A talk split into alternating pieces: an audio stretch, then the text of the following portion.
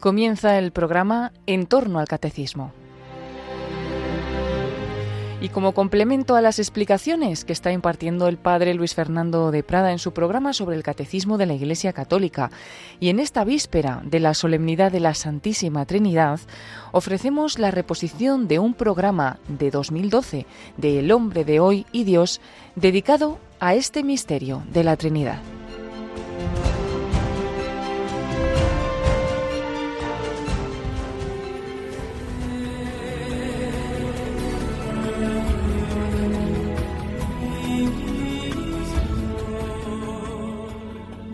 Un cordial saludo, queridos amigos, querida familia de Radio María, familia, como es familia la Santísima Trinidad. Como habéis oído en nuestra introducción, vamos a intentar con la ayuda del Señor entrar un poquito, un poquito en ese misterio íntimo de Dios, su vida interior, que tiene mucho más que ver de lo que nos pueda parecer con el hombre en su día a día.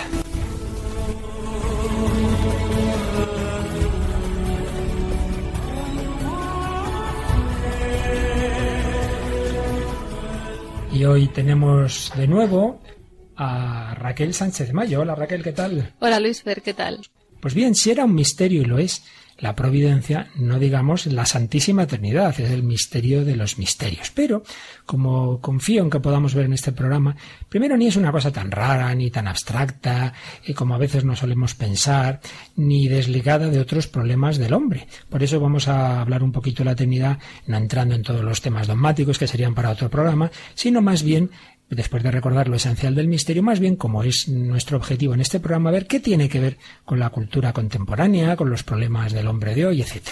Y por ello, lo primero que vamos a recordar, siguiendo al gran cardenal Spidlick, un santo jesuita que murió no hace mucho, eh, fue creado cardenal ya muy mayor, pues como ese tipo de cardenales que se hacen un poco de tipo honorífico, y era un sabio súper experto muy especialmente en la doctrina y espiritualidad del mundo oriental. No en vano él era de un país del este de Europa. Pues bien, tiene un libro precioso, se llama Nosotros en la Trinidad, donde pues da unas cuantas pinceladas de lo mucho que él sabía sobre esto, y cuando nos habla de la Trinidad en el contexto de la cultura europea, nos recuerda que hay un gran problema que los filósofos desde ya los antiguos griegos se plantearon, que era el siguiente. Ellos decían, bueno, el hombre sabio conoce muchas cosas, pero lo importante al conocer es ver que tienen que ver unas con otras, si hay un principio unificador de todas las cosas. Es lo que se llama el principio de lo uno y lo múltiple. Hay muchas realidades en el mundo, pero todas tienen algo que ver todas están referidas a una unidad última. Pues bien, ese problema, nos recordaba el cardenal Spindlich, ha sido respondido desde diversos planteamientos ya en el mundo griego. Primero, el materialismo primitivo, aquellos que, filósofos griegos que se suelen llamar los fisiólogos, como tales de Mileto, y pensaban que había un elemento material que era el elemento básico, pues Tales pensaba que era el agua, todo lo demás estaría hecho de agua. O Demócrito, pues diría, son los átomos. Entonces es un, primer, es un materialismo ingenuo, todo lo que existe sería materia, y las diferencias surgen de la mezcla fortuita de, de esa materia primera. Claro, en este planteamiento, la dignidad del hombre y de Dios difícilmente encuentra lugar. Sería un primer eh, enfoque, una primera respuesta, un materialismo primitivo. El mismo materialismo, pero ya en plan científico, es el que se desarrolló y como vimos en algún programa, pues ya a partir del siglo XVII, XVIII, porque claro, la mezcla fortuita de esos elementos tan básicos no puede crear el bello orden del cosmos. Eh, nada puede suceder por mero azar que lleve a la belleza que hay en nuestro mundo. Ya Pitágoras observó los círculos de las estrellas y descubrió que su movimiento se puede explicar con los números. Por tanto, habría que dar una explicación un poquito más eh, elevada. Pues bien, aquí la explicación sería llamar Dios a la ley suprema del cosmos que ha impreso mm, esas leyes, digamos, de tipo matemáticas en el mundo. Es un paso más sobre lo anterior, pero se queda todavía en un planteamiento pues materialista. Sería un poco esa religión cósmica de los estoicos.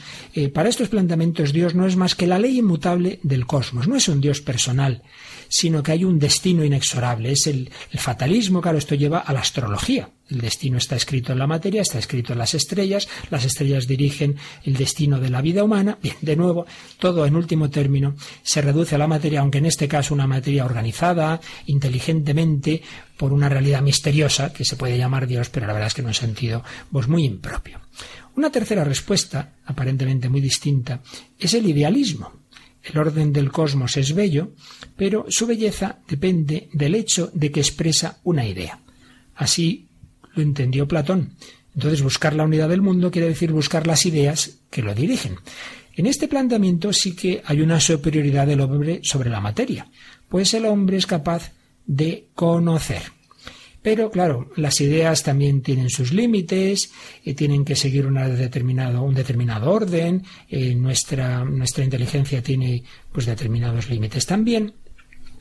Y Claro, ese idealismo que quiere vivir según las ideas se encuentra, según la parábola de Dostoyevsky recordaba a en un palacio de cristal, donde todo es claro y transparente, pero donde no caben ni la libertad ni el amor, pues estas dos cosas nunca son claras, nunca son perfectamente lógicas, ni siquiera se pueden expresar de manera suficiente con las ideas. Claro, si se, intenta reducir toda la realidad a la, a la, razón humana, a lo que podemos explicar perfectamente, como diría Descartes, a ideas claras y distintas, pues métame usted en ideas claras y distintas estas grandes realidades de la vida, como es la libertad, como es el amor, etc. Bueno, pues una respuesta, el idealismo. Una cuarta respuesta, que viene de que el racionalismo griego al principio de nuestra era sufrió una grave crisis, había ideas contrapuestas en las diversas filosofías, había que buscar una fuente común en esas ideas. Pues bien, esa, esa fuente se, se buscó en Dios, la unidad en Dios. La unidad del mundo es esencialmente religiosa. Hay un Dios único, un Dios único que es el verdadero principio unificador del mundo. Pero ¿qué Dios? ¿Cómo concebirlo? Este es el problema que quedó abierto al final de la antigüedad greco-romana. Pues bien, tras todos estos intentos de respuestas, que como vemos tienen su origen en la filosofía griega, aunque luego muchas de ellas se han eh, prolongado en la época moderna, llegó el cristianismo y nos da una respuesta realmente sorprendente. En efecto, la unidad está en Dios. Hay un Dios uno, que es el que ha creado el mundo, el que ha creado la pluralidad, pero lo asombroso es que ese Dios que es uno, por otro lado, es plural, es trino. La revelación de que Dios es Padre, una persona viva, sumamente libre, que vive en relación amorosa con su Hijo y con el Espíritu Santo. Esta convivencia se desarrolla en la unidad de un solo Dios absoluto. Es una unidad nueva, inesperada para el mundo antiguo, de manera que algún autor cristiano la llamaba la superunidad, superunidad. Une a las personas libres, conserva su entera libertad, pero es unidad absoluta. En ella se armonizan el amor y las leyes el espíritu creativo y la necesidad de ideas inmutables, el valor de la persona viva y la comunión perfecta con los demás. ¿No es esto, se pregunta Cardenal Spilli, lo que esperaba ardientemente la humanidad? Bien, quizá algún oyente se nos haya perdido un poco, porque es verdad que son temas difíciles y que al resumirlos tanto, pues no es fácil seguirlos, pero bueno, quedémonos con esto. Hay un tema que la humanidad siempre se ha planteado, cómo se armoniza la unidad y la pluralidad, y resulta que el misterio central de la fe cristiana, que es la Trinidad, pues mira tú por dónde tiene que ver con ese gran problema. Pues vamos a intentar recordar básicamente qué es lo que nos dice nuestra fe sobre ese Dios uno y trino. Eh, se cuenta en algún catecismo que una vez eh, en, una clase de religión pues la, profesora eh, hizo esta pregunta. Vamos a ver, niños, el Padre es Dios, Jesús es Dios, el Espíritu Santo es Dios. A ver, ¿esto cómo se puede explicar? Y una niña pensó y, y contestó, pues entonces es que Dios es el nombre de la familia. Bueno, no está mal, claro, porque si no, el Padre es Dios, el Hijo es Dios, el Espíritu Santo es Dios, sería que hay tres dioses. No, es que Dios es el nombre de la familia. Como si dijéramos es el apellido, ¿verdad?, de los que viven en la casa. Bueno, no iba muy descaminada la niña. De hecho, un joven teólogo que escribía hace ya bastantes años un libro que se llama Introducción al Cristianismo, un joven teólogo, no sé si conoce Raquel, un tal Joseph Ratzinger, no sé si te suena de algo. Sí, un poquito. ¿verdad? Pues Joseph Ratzinger en su famoso libro que se llama Introducción al Cristianismo, que hace una presentación de lo básico del cristianismo, pues hace esta reflexión. En Jesucristo nos encontramos con un hombre que se califica de Hijo de Dios, no una esencia intermedia entre el hombre y Dios, sino realmente Dios, pero que por otro lado llama a Dios como nosotros Padre. Vamos a ver, él se pone al nivel de Dios, pero luego está diciendo mi Padre y yo, pero bueno, entonces ¿cómo es esto? Esta es la paradoja, decía Ratzinger. Por una parte está al mismo nivel de Dios, por otra, si lo llama Padre, tiene que ser distinto de este Padre. Esto quiere decir que Dios no se acerca a nosotros como Padre, sino como Hijo y como hermano. Se nos manifiesta así la duplicidad de Dios. Dios como yo y como tú.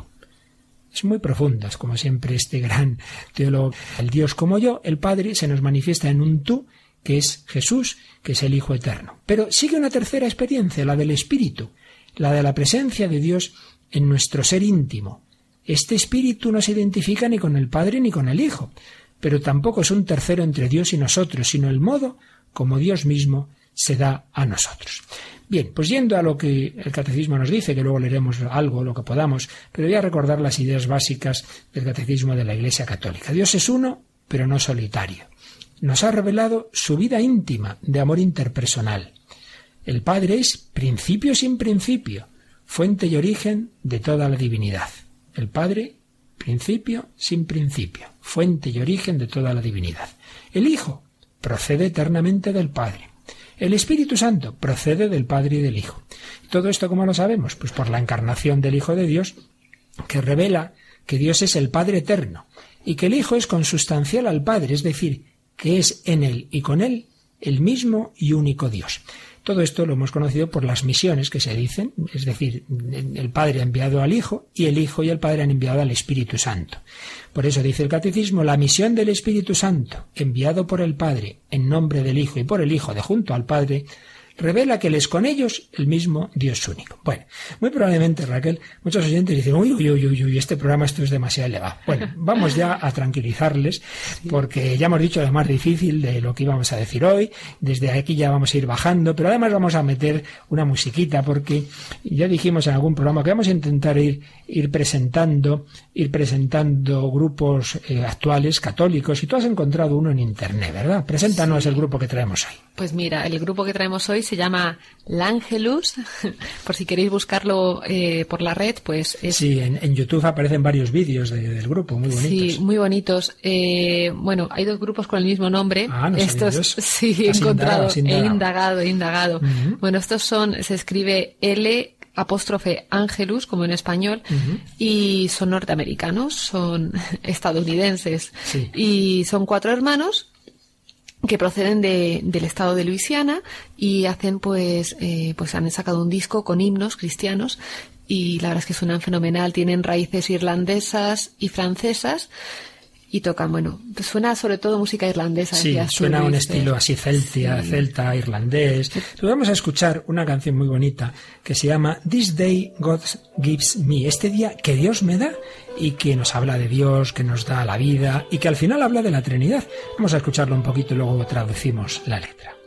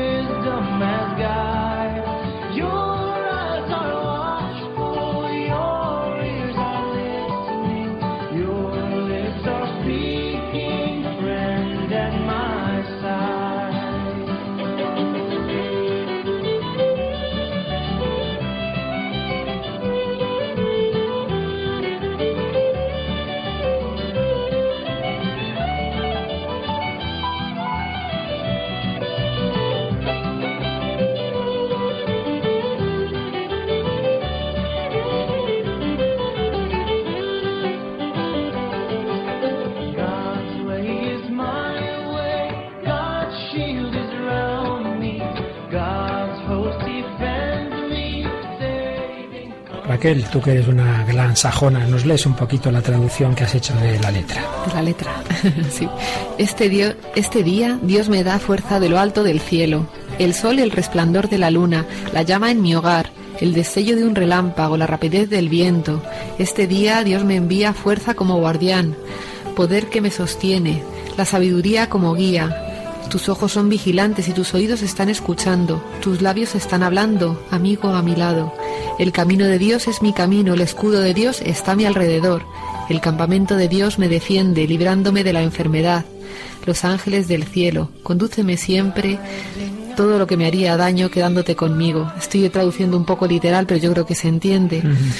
Eh, te doy las gracias, Señor, poderoso y fuerte, el Rey de la creación, dador de descanso, firmemente la confesión, Trinidad de personas, unicidad de Dios, Trinidad bendita.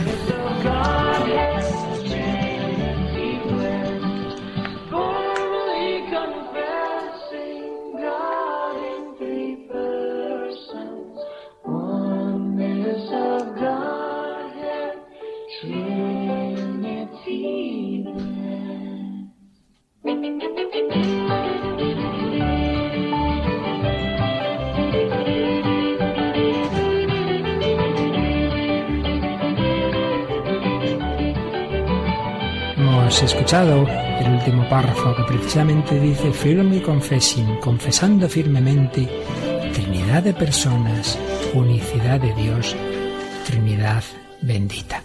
Vamos a volverla a enganchar mientras seguimos nuestro programa y escuchamos esta música de fondo, este estilo irlandés, una nación tan marcada por la fe en la Santísima Trinidad, una nación tan profundamente católica y que ha transmitido ese espíritu a estos jóvenes estadounidenses que con su voz y su estilo juvenil, pero con esa tradición de fe, transmiten esa misma fe en la Santísima Trinidad.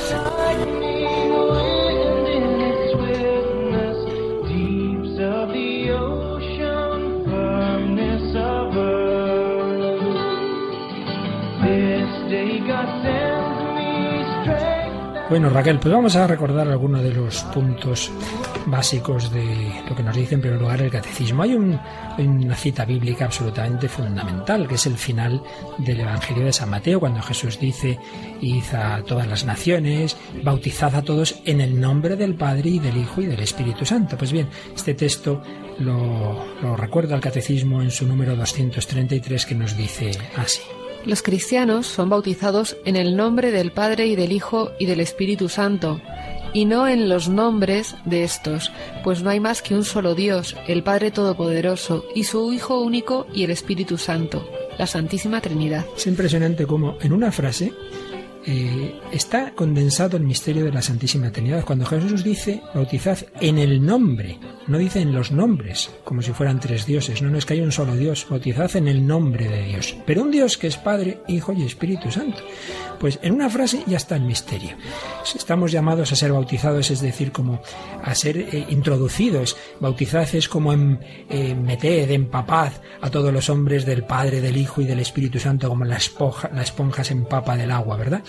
Pues en un solo Dios, pero que es, que es familia. Y este es el misterio central de la fe y de la vida cristiana, el misterio de Dios en sí mismo, un misterio que no podemos llegar por la mera razón, sino porque Dios nos lo ha contado.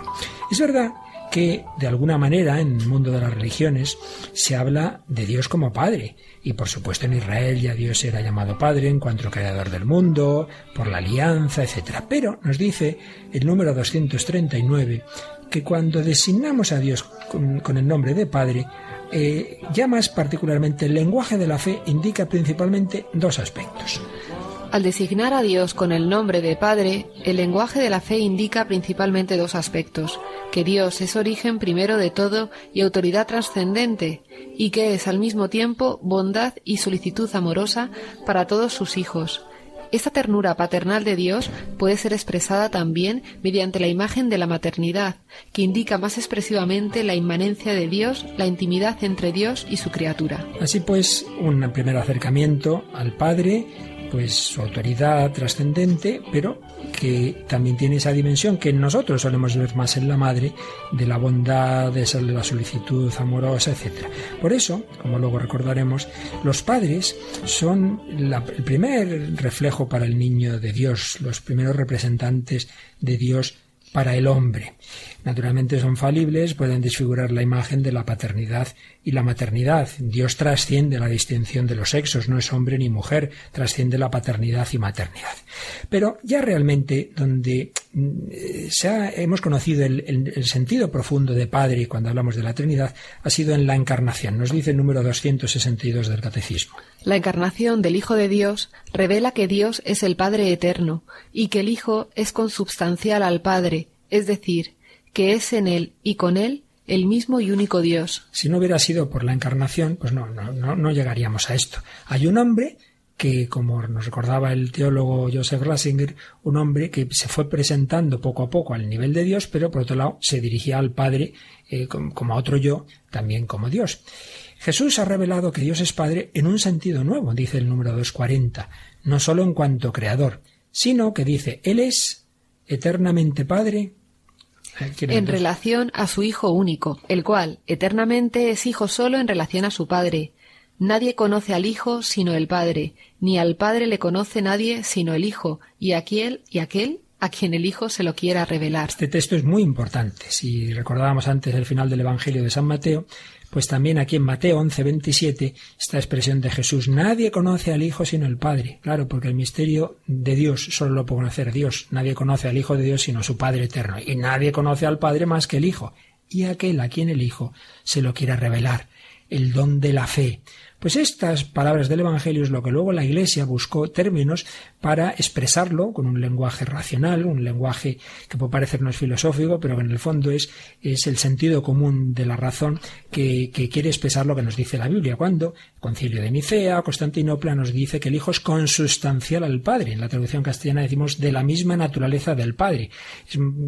quizá no es la traducción más exacta, es consustancial, la mismísima sustancia que el Padre, ¿no? Y decimos que es luz de luz, Dios de Dios, Dios verdadero de Dios verdadero, engendrado, no creado. Claro, porque alguno dice, pero vamos a ver, si, es, tiene un hijo, pues entonces es que el hijo es posterior al padre. Entonces el padre es eterno y el hijo no. Mire, es que eso es aplicar eh, los conceptos materiales. Dios eternamente está engendrando un hijo. Por tanto, eh, Dios es padre porque tiene un hijo. Eternamente es padre y eternamente es hijo. Es, es algo simultáneo. Dios padre engendra eternamente a su hijo. El padre y el hijo son coeternos. Y eh, cuando los santos padres han intentado un poquito profundizar en ello, han buscado diversas analogías, diversas eh, comparaciones, y hay una que especialmente viene de San Agustín, que nos puede ayudar, y es la comparación con las facultades del alma. Y habla San Agustín de la memoria, el entendimiento y la voluntad. La memoria no simplemente en cuanto recuerdo, sino en cuanto a la identidad de una persona. Yo sé quién soy, digamos, tengo la conciencia de quién soy. Pero yo hablo conmigo mismo, yo tengo pensamientos, yo genero en mí mismo pensamientos, yo genero un pensamiento de mí. Tú, Raquel, tienes una idea de ti misma, ¿no es así? Claro. Espero que sea una buena idea de ti misma, ¿verdad? Espero también. Que tengas una buena autoestima. Entonces, estás tú, Raquel, tu identidad, tú sabes quién eres. Está la idea que tienes de ti y el amor que tienes a la idea de ti. ¿De acuerdo? Bueno, pues vamos a intentar aplicar esto al Dios infinito. Está el, Padre eterno, digamos, la identidad eterna, eh, el yo primero, mm, origen, principio sin principio. Y eternamente tiene una idea de sí. Esa idea es su Hijo. Es su logos, es su concepto. Fijaos que la palabra concepto viene de concepción. Es decir, hay una ligación entre generar, tener un hijo, concebir un hijo y generar una idea. Entonces, el Padre eternamente tiene una idea, su logos, su palabra, y el Padre y el Hijo eternamente se aman, el Espíritu Santo. ¿Qué te parece? Me parece precioso. ¿Verdad? Que esto tiene... Y muy enjundioso también. Muy enjundioso. Es, por supuesto, todas las analogías y ejemplos hay que tomarlas, bueno, en lo que son eso. Ejemplos y analogías nunca agotan el misterio de Dios. Pero ver que en esto no es tan raro, no es tan raro. Yo soy yo, pero yo tengo una idea de mí que no es exactamente lo mismo que yo, y yo tengo un amor a la idea de mí. Bueno, pues Dios Padre eternamente engendra a su Hijo, a su logos, a su palabra, a su idea, y el Padre y el Hijo eternamente se aman, y ese amor consustancial es el Espíritu Santo. Bueno, no, no es tan raro, por tanto. Pero bueno, como estamos en unas, eh, unos niveles todavía un poquito altos, vamos de nuevo a bajar y lo vamos a hacer con el cine. Siempre nos gusta ver que a lo mejor donde uno menos se lo espera, pues ahí aparece, en este caso, un tema tan teológico como la Trinidad. Si antes oíamos un grupo de raíces irlandesas, me parece que tú estás muy irlandesa y nos has traído una película también de algo tiene que ver con eso, ¿no? Hoy estamos con el tema irlandés a tope. A ver, ¿qué película y, Mira, pues la película que traigo eh, se llama Evelyn, eh, entiendo que se pronuncia así, en español al menos. Es una película irlandesa, como has dicho, del año 2002 y bueno, eh, así del reparto, el más conocido es Pierce Brosnan. El 007, ¿no? El 007. uno de ellos. Uno de ellos, el, el penúltimo. y, y, bueno, pues en esta, en esta historia que está basada en hechos, en hechos reales, en una historia verdadera, eh, él hace el, el papel de Desmond, que es un padre de familia, que después de que su, su mujer eh, le abandona, o sea, se va de la casa, se queda él con sus hijos. En aquella época parece ser que, que Irlanda había una ley que las, los hijos de familias eh, rotas, desestructuradas, pues eh, pasaban a, orfanatos eh, llevados por religiosos o religiosas pues, eh, pues para ayudar a esos niños no que no se quedasen que no se quedasen pues, además este padre me parece que era alcohólico verdad encima sí era un poco es un poco complicada la situación no él es un buen hombre pero no tiene esa debilidad lo que pasa es que luego creo recordar tiene una evolución positiva este hombre y, quiere recuperar a su hija ¿no? él quiere recuperar sobre todo a su hija pequeña que está con unas pues con unas hermanas no me acuerdo exactamente cuáles y, inicia eh, un, con abogados amigos de él inicia pues un camino ¿no? para, para llegar a, intentar eh, cambiar estas leyes ¿no? para recuperarla. Muy bien, pues vamos a escuchar un momento del juicio en el que se está debatiendo si le conceden o no eh, que pueda de nuevo volver su hija a estar con él. Escuchamos este fragmento de la película Evelyn. Incluso un católico tan dudoso como usted que tuvo el atrevimiento de agredir a una monja debe saber que la piedra angular de nuestra sociedad es la familia cuyo modelo es la Sagrada Familia, Jesús, María y José. ¿Cómo puede un padre sin esposa y católico afirmar que puede educar a sus hijos sin una madre? No existe ningún precedente en la religión en la que usted supuestamente cree.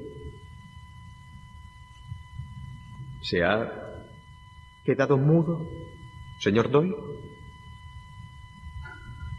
Lo hay. Hay un precedente, como dice usted. ¿Cómo? La piedra angular de nuestra fe no es la Sagrada Familia, sino la Santísima Trinidad. El Padre, el Hijo y el Espíritu Santo. Cuando murió mi madre, mi padre nos crió, él solo, con el Espíritu Santo para guiarle. Él decía que el Espíritu Santo era el amor. No dice la Sagrada Biblia fe, esperanza y amor, pero que la mayor de las virtudes es el amor. Yo he dejado de beber. He trabajado las horas que me ha dado Dios. He mejorado como persona para ser digno del Espíritu Santo y educar a mis hijos rodeándoles de amor. Están escuchando El hombre de hoy Dios con el padre Luis Fernando de Prada una reposición del año 2012. ¿Qué te parece, Luis Fer? Pues que este señor conocía lo que decía San Agustín, parece, ¿verdad? pues es verdad que el misterio central de nuestra fe es la Sagrada eh, perdón, es la Santísima Trinidad.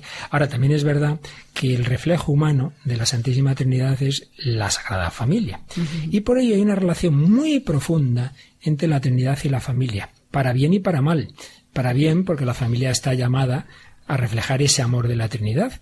Se han hecho varias eh, maneras, digamos, de, relacionar, ¿verdad? Hombre, la más obvia está clara. Eh, Dios Padre sería imagen, pues, del esposo eh, que tiene que tiene que tiene un hijo, está claro.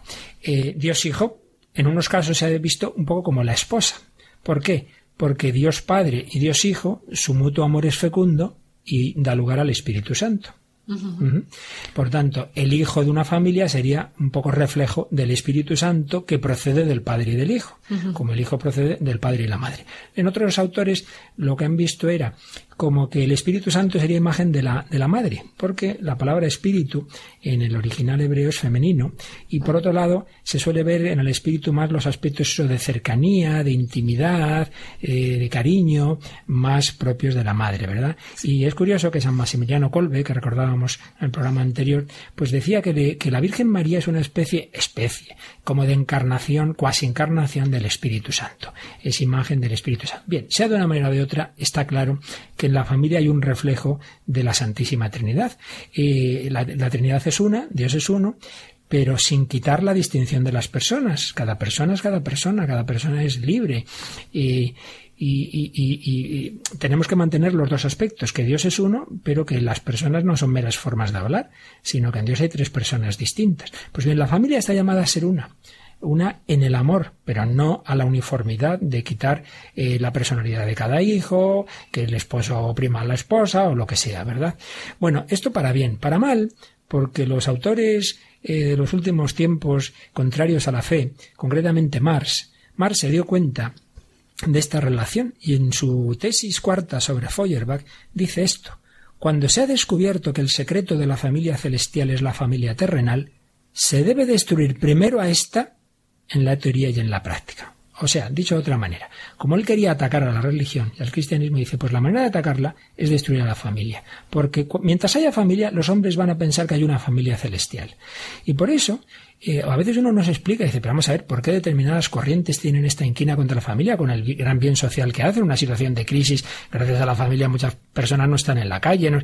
Bueno, pues en el que tenga una matriz marxista siempre habrá una inquina contra la familia porque se fijan más en su relación con lo religioso que en el bien social que pueden hacer. Es una cosa tremenda. Pero bueno, en cualquier caso nos indica de nuevo pues lo que en este programa queremos ver, cómo todos los aspectos de la fe, de la fe cristiana, hasta la Trinidad, tiene que ver, fijaos, hasta con un aspecto político, revolucionario, como es la lucha del marxismo contra la familia. Por ello, toda la, comprensión de la realidad viene marcada, digamos, por la doctrina trinitaria. El, entonces teólogo Joseph Rasinger, en ese libro que antes he citado, pues insistía en ello. A través de la doctrina trinitaria llegamos a una nueva comprensión de la real, de lo real, de lo que son el hombre y Dios. Nos muestra que en Dios se da el fenómeno del diálogo, de la unión de la palabra y el amor. Nos enseña esta doctrina que la suprema unidad no es la indivisibilidad de las partículas atómicas, sino la unidad que suscita el amor. Nos enseña que Dios, la inteligencia creadora, es persona, conocimiento, palabra, amor. Así pues, la profesión de fe cristiana en Dios como persona incluye necesariamente la confesión de fe en Dios como relación, como comunicabilidad, como fecundidad. Lo simplemente único, lo que no tiene ni puede tener relaciones, no puede ser persona. Así pues, concluía este gran teólogo Joseph Ratzinger, la autarquía que nada quiere saber de los demás no es divina. La imagen cristiana de Dios fue una revolución respecto a la antigüedad, al comprender que lo absoluto es absoluta relatividad. Y un obispo español, Monseñor Javier Martínez, también una gran cabeza, pues en una ocasión escribió un artículo donde decía esto mismo. Hay una gran diferencia entre creer simplemente en el Dios uno de los filósofos y el Dios trino. Esa doctrina, esa fe en Dios trino cambia todo. La percepción del valor positivo de la creación y de la multiplicidad, de la dualidad sexual y de su significado, del matrimonio y la, y la paternidad, el sentido de la existencia y del ser persona. Hasta cambia el sentido y valor de la vida económica y de la polis. Y si no nos damos cuenta de ello es sencillamente porque nuestra mente ha dejado de ser cristiana. En efecto, tenemos que ver que nosotros no solo creemos en Dios, sino en el Dios trino y que eso afecta a toda nuestra comprensión de la realidad. Pues bien, hablando del hombre contemporáneo, siempre nos gusta eh, recordar testimonios y personas actuales, contemporáneas, que han encontrado la fe. En esta ocasión hemos estado, hemos descubierto una cosa que nos ha gustado en uno de los digitales que ya hemos eh, citado en alguna ocasión Religión en Libertad, se hace no, mucho se contaba la conversión de un matrimonio y concretamente de la mujer mística, que es una gran eh, científica, y Raquel se lo ha estado leyendo le ha gustado mucho y nos vas a resumir así en unas palabras los pasos por lo que esta mujer al principio atea pues llegó a creer en el Dios trino hecho carne en Jesucristo. Pues la verdad es que, bueno, nos ha encantado, a mí me ha encantado. Esta mujer, eh, bueno, Misty, eh, resulta que empieza una, una búsqueda espiritual, como ella dice, empujada un poco por su marido. Yo entiendo que esto es un poco que se dejó llevar. Y bueno, ya se, se declaraba atea, atea completamente atea, y dice que un día leyendo un artículo sobre el genoma humano, eh, ella científica, eh, sintió la necesidad de contemplar su mano y, cayó en la cuenta, ¿no? De que detrás de, aquella mano, ¿no? De aquel milagro, pues debía haber una inteligencia creadora. Dice que creyó en Dios, ¿no? En ese momento. Y, bueno, una vez que cree en Dios, ella entra en, el, conflicto, ¿no? Decir, eh, vale, existe Dios, pero es un Dios que, que nos crea y nos deja, o es un Dios que nos crea, nos quiere y nos cuida, ¿no? Sí, eso habíamos hablado en un programa del Dios de los deístas, que sería, sí, sí, de acuerdo, vale, este mundo lo ha tenido que hacer alguien inteligente, porque aquí hay en efecto cosas de gran orden y tal, pero bueno, es un Dios que ha creado el mundo, como el reloj lo hizo el reloj, y luego se ha desentendido. Entonces ella dudaba entre ese Dios de los deístas y un Dios personal, ¿verdad? Un Dios que nos ama. Y, y en principio, ¿a qué se inclinaba ella? Pues ella o sea, ella le salía naturalmente. O sea, para ella era impensable que crease un universo tan, tan maravilloso, ¿no? O sea, ella dice con, una, con, con gente tan asombrosa como, como mi marido, decía. Y pues la música, la belleza, dice, y luego se retirara, ¿no? O sea, eso para ella era, era inconcebible, ¿no? O sea, porque no, tenía sentido, no tenía, no, no cabía en la razón. Por tanto, dice, bueno, pues nos ha creado Dios, pero además tiene que ser un Dios personal y que nos ama. Pero ¿cómo nos relacionamos con Él? Y claro, es muy curioso, de esto hablamos en algún programa hace ya tiempo, pues las diversas religiones. Dice, a ver, ¿y cuál será la verdadera? ¿Cómo nos relacionamos con Dios? Entonces tienen la bonita idea, que no está mal, de empezar a invitar a personas de distintas religiones a ver qué es lo que creen y a ver qué es lo que les convence más. Esto, esto es divertidísimo porque aparte de ellos, o sea, es que yo entiendo que había una apertura de mente y una verdadera búsqueda de Dios.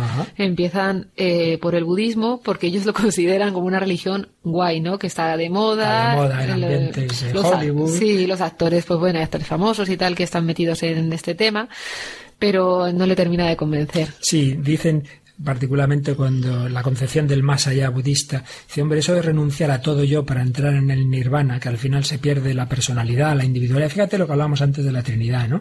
Dios es uno, pero cada persona es, es cada persona. Y, y hemos sido creados a su imagen, estamos llamados a la unidad, pero eh, la mística cristiana no disuelve a la persona en una especie de absoluto e impersonal, no, no, no. Entonces, como el budismo tiende mucho, tiene ese aspecto, ¿verdad? A lo impersonal, eso no les acabó de convencer. Entonces ya dicen, vamos a ver lo cristiano. ¿Y por dónde empezar? Pues empiezan por los mormones. Eh, yo entiendo que en Estados Unidos habrá muchos. Y bueno, pues ella empieza, dice que, que, es la primera persona, ¿no? Que, con una familia y el padre de la familia pues dice que la primera persona que le, que les habla de Jesucristo con pasión, con amor palpable, de una relación personal con, con él, ¿no?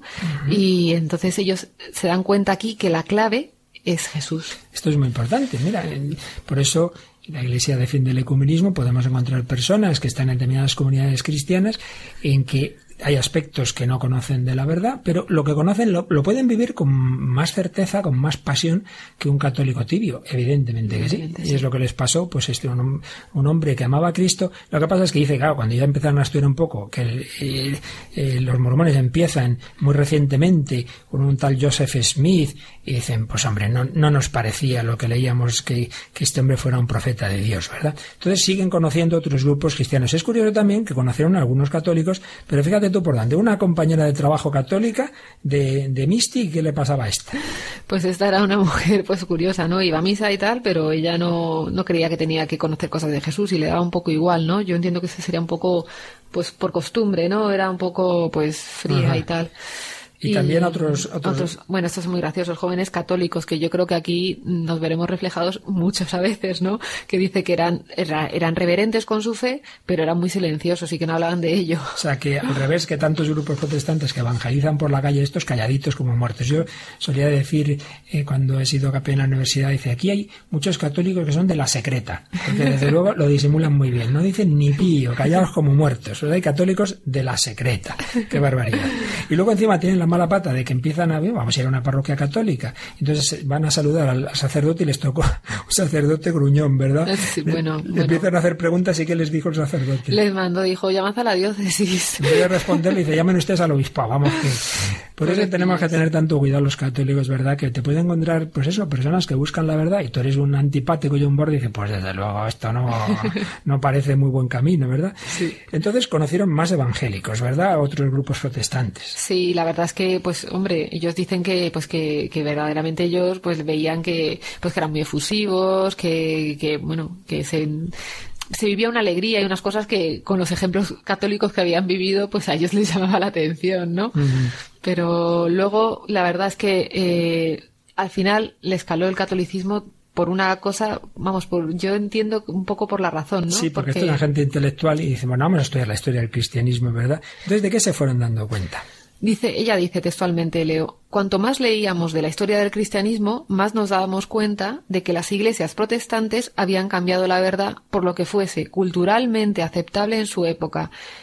Y ellos pensaban que si la verdad existía, sabían que no se decidía por comité, que creo que es algo básico, pero que, que parece que, no, que a veces es relativo. Ni, por comité ni, ni, por votos, ¿no? Ni por votos. Entonces se ponen a estudiar la historia del catolicismo y se llevan la sorpresa que se llevó John Henry Newman, aquel gran converso del anglicanismo que pensaba que era el anglicanismo quien empalmaba con los primeros siglos. Empieza a estudiar los santos padres de la iglesia y dice, ay Dios mío, pero si dicen lo que dice la iglesia católica. Pues algo así les pasó, ¿verdad? ¿Cómo, cómo describe Misty? Dice, leímos que los primeros católicos, apenas 100 o 200 años después de Jesús, ya creían en la Eucaristía como el cuerpo, sangre, alma y divinidad de Jesús, creían en el bautismo de, los, de niños, dice, en la mm. confesión, el purgatorio, el infierno, estaban contra el aborto y también contra la, anticoncepción.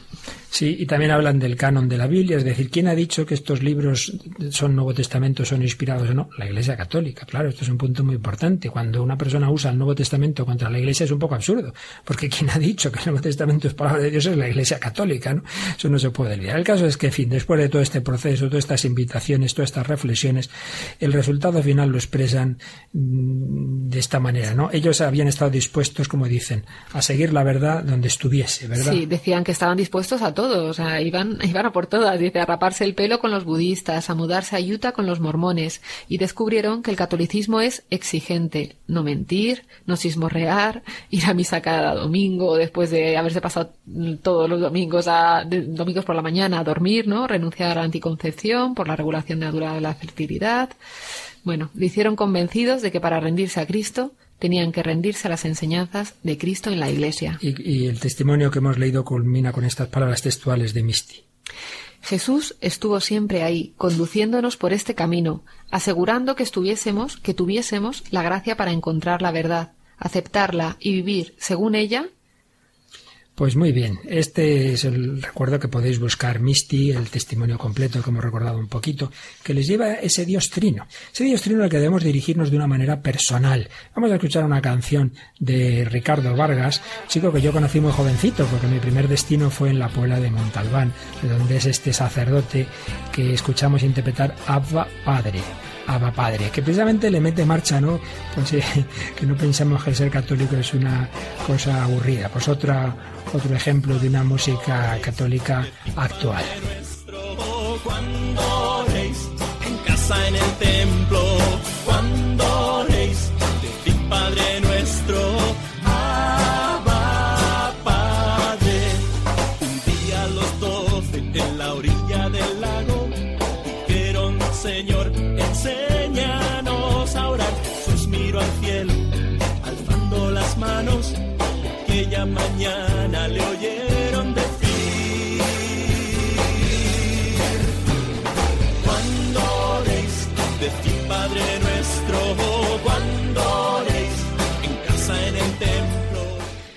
Empezaba yo el programa preguntando si Dios en vez de ser tres personas fueran dos o cuatro cambiaría tu vida. Y es que es muy importante el tener en cuenta que estamos llamados no solamente a creer en la Trinidad, sino a tener relaciones personales con cada persona. Entonces hablo con Dios, es como si llamas al teléfono, ¿se puede poner Fernández? Oiga, aquí somos cinco Fernández, ¿quién quiere? Luis, eh, Juana, eh, pues lo mismo hablo con Dios. Bueno, Dirígete al Padre, Padre nuestro que estás en el cielo, o al Hijo, alma de Cristo, santifícame, o al Espíritu Santo, ven Espíritu Santo. ¿Con quién hablamos? Jesús nos ha introducido en su mismo corazón, nos ha dado su Espíritu para que nos dirijamos al Padre, Abba Padre. Cuando oréis, decid Padre nuestro.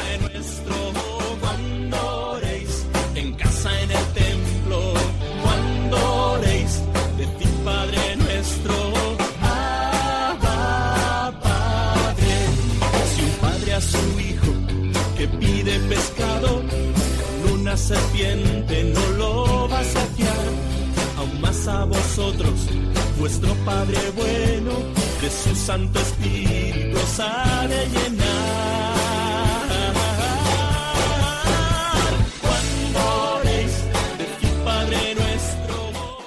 Todos estamos llamados a la relación con la Trinidad que puede irnos introduciendo cada vez más en su misterio íntimo es lo que ha hecho con los grandes santos como Santa Hildegarda, como San Ignacio, como Santa Teresa.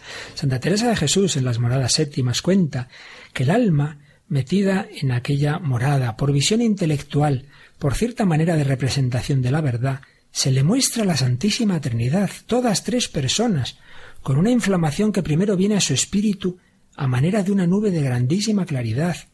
Y estas personas distintas, y por una noticia admirable que se da al alma, entiende con grandísima verdad ser todas tres personas una sustancia y un poder y un saber y un solo Dios, de manera que lo que tenemos por fe, allí lo entiende el alma, podemos decir por vista, aunque no es vista con los ojos del cuerpo, porque no es visión imaginaria. Aquí se le comunican todas tres personas y la hablan, y la dan a entender aquellas palabras que dice el Evangelio que dijo el Señor, que vendría Él y el Padre y el Espíritu Santo a morar con el alma que le ama y guarda sus mandamientos. Qué pena que tantas veces nos quedamos en tantas tonterías, tantas superficialidades, no profundizamos en la vida espiritual y Dios se nos comunicaría pues no necesariamente con esa séptima morada de Santa Teresa, pero todos estamos llamados a una relación íntima con Dios, cosas que nos parecen raras y absurdas. Si lleváramos esa vida espiritual, pues veríamos que es así. El Señor nos aumentaría la fe, incluso, como dice Santa Teresa, ya una fe casi experimental, casi ver, dice, casi ver, de una manera, por supuesto, siempre oscura en esta vida hasta llegar al cielo, pero realmente eh, como una experiencia personal. Así pues, queridos amigos, tenemos que habituarnos a dirigirnos personalmente a las personas divinas, no orar a un Dios indiferenciado, sino dialogar con las personas. Es lo que el Santo Padre, eh, Benedicto XVI, pues también quiso enseñar a los jóvenes en la JMJ del 2008 en Sydney y les hablaba del Espíritu Santo. Vamos escuchando ese himno que tuvo la JMJ de Sydney del 2008 y recordando algunas de las palabras que el Santo Padre les decía a los jóvenes y nos dice hoy a nosotros. Creo en el Espíritu Santo, Señor y dador de vida. El Espíritu es el dador de vida, que nos conduce al corazón mismo de Dios. El Espíritu es quien nos devuelve a la comunión con la Santísima Trinidad. San Agustín, al que tantas veces cita el Papa, llegó a tres intuiciones sobre el Espíritu Santo como vínculo de unidad dentro de la Santísima Trinidad. Unidad como comunión, unidad como amor duradero, unidad como dador y don. Estas tres intuiciones no son solamente teóricas, nos ayudan a explicar cómo actúa el Espíritu. El Papa sacaba conclusiones y aplicaciones a nuestra vida el Espíritu Santo es la unidad del Padre y del Hijo? Pues la conclusión es clara. Una unidad verdadera nunca puede estar fundada sobre relaciones que nieguen la igual dignidad de, de las demás personas.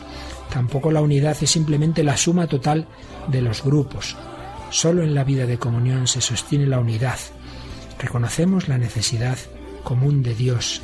Respondemos a la presencia unificadora del Espíritu Santo y nos entregamos mutuamente en el servicio de los unos a los otros. Espíritu Santo, vínculo de unidad. Dios es amor, eso vale para toda la Trinidad, pero es la característica peculiar del Espíritu Santo. Y particularmente insistía el Papa en una cualidad del amor, que es permanente. El amor es el signo de la presencia del Espíritu Santo. Permanecer. El amor es duradero por su naturaleza. Por ello, lo que el Espíritu Santo ofrece al mundo, un amor que despeja la incertidumbre, un amor que supera el miedo de la traición, un amor que lleva en sí mismo la eternidad, el amor verdadero que nos introduce en una unidad que permanece. Y en tercer lugar, el Espíritu Santo como don. El, el Espíritu Santo es Dios que se da eternamente. Pues también la aplicación Haced que el amor unificador sea vuestra medida, el amor duradero vuestro desafío y el amor que se entrega vuestra misión.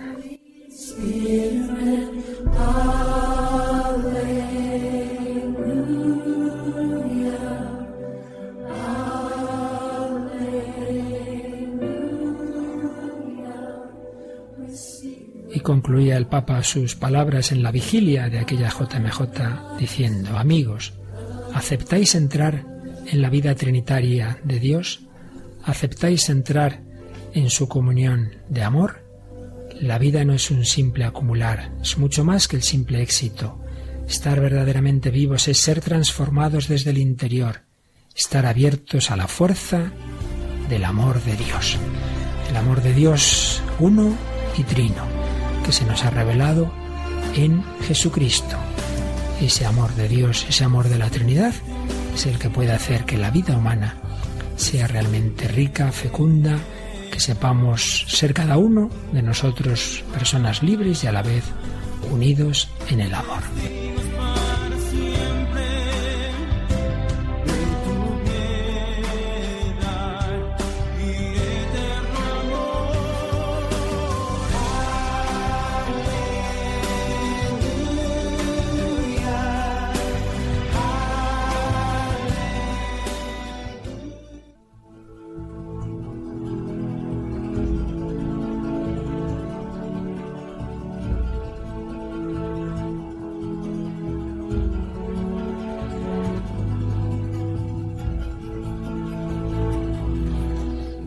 Bueno, queridos amigos, ha sido un programa un poquito elevado, pero no podemos tratar en este programa el hombre de Dios sin hablar de Dios como se nos ha revelado en la Trinidad. Solo hemos dicho dos o tres cositas que nos pueden hacer pensar que todo lo que sabemos de Dios tiene que ver con nuestra vida, tiene que ver con la familia, tiene que ver con nuestra personalidad, con nuestra libertad, conocimiento, amor.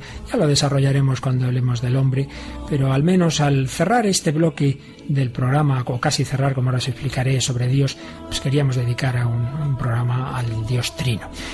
Pues gracias Raquel, gracias a Juan en el control y gracias a todos vosotros queridos amigos. Que seamos reflejo del amor de la Trinidad, que viváis en ese amor como hijos de Dios Padre, como amigos y esposos de Cristo, como templos del Espíritu Santo. Que la Santísima Trinidad os bendiga y hasta el próximo programa, si Dios quiere.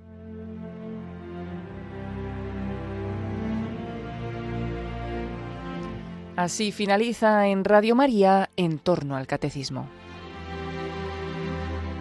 Y como complemento a las explicaciones que está impartiendo el padre Luis Fernando de Prada dentro de su programa Catecismo de la Iglesia Católica, y además en esta víspera de la solemnidad de la Santísima Trinidad, este sábado hemos ofrecido la reposición de un programa de El hombre de hoy y Dios del año 2012, que el propio padre Luis Fernando dedicó a este misterio de la Trinidad.